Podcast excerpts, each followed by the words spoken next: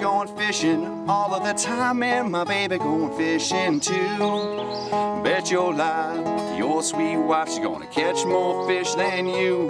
Singing many fish bites if you got good bait. And here's a little tip I'd like to relay. Well, many fish bites if you got good bait. I'm a going fishing, yes, I'm going fishing, and my baby going fishing too. Thanksgiving is here, and I want to wish all of you a happy holiday. Hi, I'm Bill Sisson, the editor of Angler's Journal, and I'm going to tell you a Thanksgiving fishing story that happened a good while back. How long ago? Well, my second daughter, who was in the story, was five at the time. She's in her 30s today with three children of her own, her oldest being seven. I still had two more children and a raft of grandchildren to be born. Life seemed simpler then, but looking back also gives me more reasons to be thankful for all we have on this Thanksgiving. I hope you enjoy the story. Rhode Island Stripers, A Rite of Thanksgiving. I haven't been streamside for the opening of trout season since I was a child, but each Thanksgiving I stand in the surf and cast into the autumn gloaming for striped bass. Along with apple pie, coat, and tie, I pack my truck with rods, waders, and a duffel bag stuffed with warm clothes when I travel home to Rhode Island for the holiday. I brought cross country skis last year to take advantage of the early coastal snowfall. I skied after dinner, then I fished. Measured the traditional way, my angling forays on Thanksgiving are nothing to brag about. I seldom hook a fish. But catching fish has never been crucial to this ritual. The afternoons become a time to reflect, to leaf back through the season, from the small striped bass of spring, which glisten with a sense of renewal, to the heavy fall surf that threatens to sweep the angler into the night.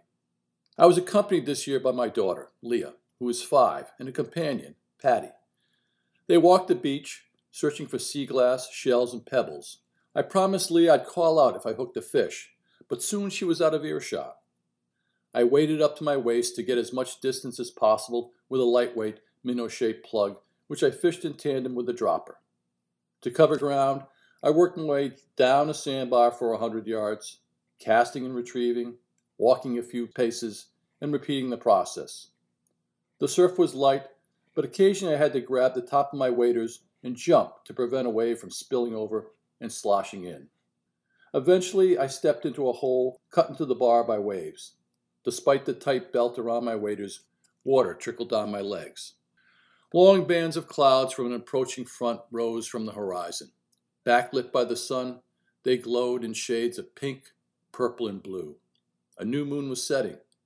A spotlight lit the white wall of a nearby lighthouse. My attention quickly shifted to the gulls that flocked tightly over the water, diving and chasing one another. After a few minutes, they peeled off and regrouped on another spot. It was a good sign, an indication of life. I watched closely for breaking fish but saw nothing. Just before dark, my gaze froze on a school of bait fish splattering on the surface. They looked like they were being chased by small bluefish. They vanished as quickly as they had come. I cast with anticipation. The first fish threw a spray of whitewater when it struck. After a short fight, I released a small, plump striper. I was disappointed Leah hadn't returned. I hurried back out with renewed vigor. I was still wet, but the cold had vanished. That always happens once you start to catch fish. A short time later, Leah returned with both pockets of her dress coat filled with wet, sandy treasures. A black lab who chased rocks trailed behind. The light was draining fast, and I didn't see the second striper hit. I set the hook, and once the fish was firmly on the line, I loosened the drag and walked ashore. Leah danced along the water's edge in excitement. The dog didn't appear too interested. He waited patiently for another rock to be thrown, even though in the darkness he couldn't follow them any longer.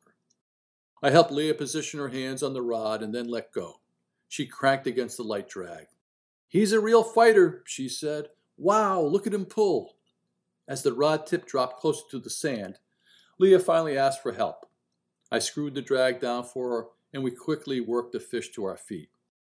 In the distance, the headlights of beach buggies came on. I held my small flashlight between my teeth to remove the hook. Leah ran her finger along the fish's dark lateral line. We said goodbye and let it go. The temperature was falling, but I needed a few more minutes.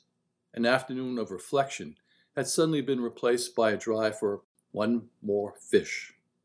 The last hit could have sprung from my imagination. It felt as gentle as a kiss, like the brush of a wave. I set the hook expecting nothing, but the rod bent nicely.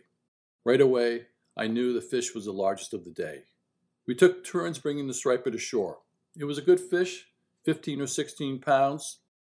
There were more to be caught, but this was not a day for quantity. I'd already received a full helping.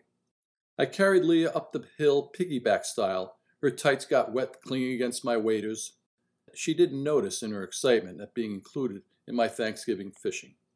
Back at her grandparents' house, I ate a turkey sandwich and two pieces of pie, apple and pumpkin. I washed away the chill with a mug of hot peppermint tea. It never tasted better. That's my story. I intend to fish this Thanksgiving as well, although I may catch only wind and rain, but that doesn't really matter. I have plenty to reflect on this year. Happy Thanksgiving to you all.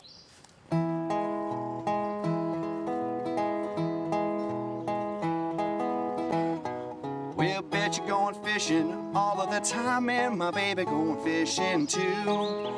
Bet your life, your sweet wife's gonna catch more fish than you. Singing many fish bites if you got good bait. And here's a little tip I'd like to relay. Well, many fish bites if you got good bait. I'm a going fishing, yes, I'm going fishing, and my baby going fishing too.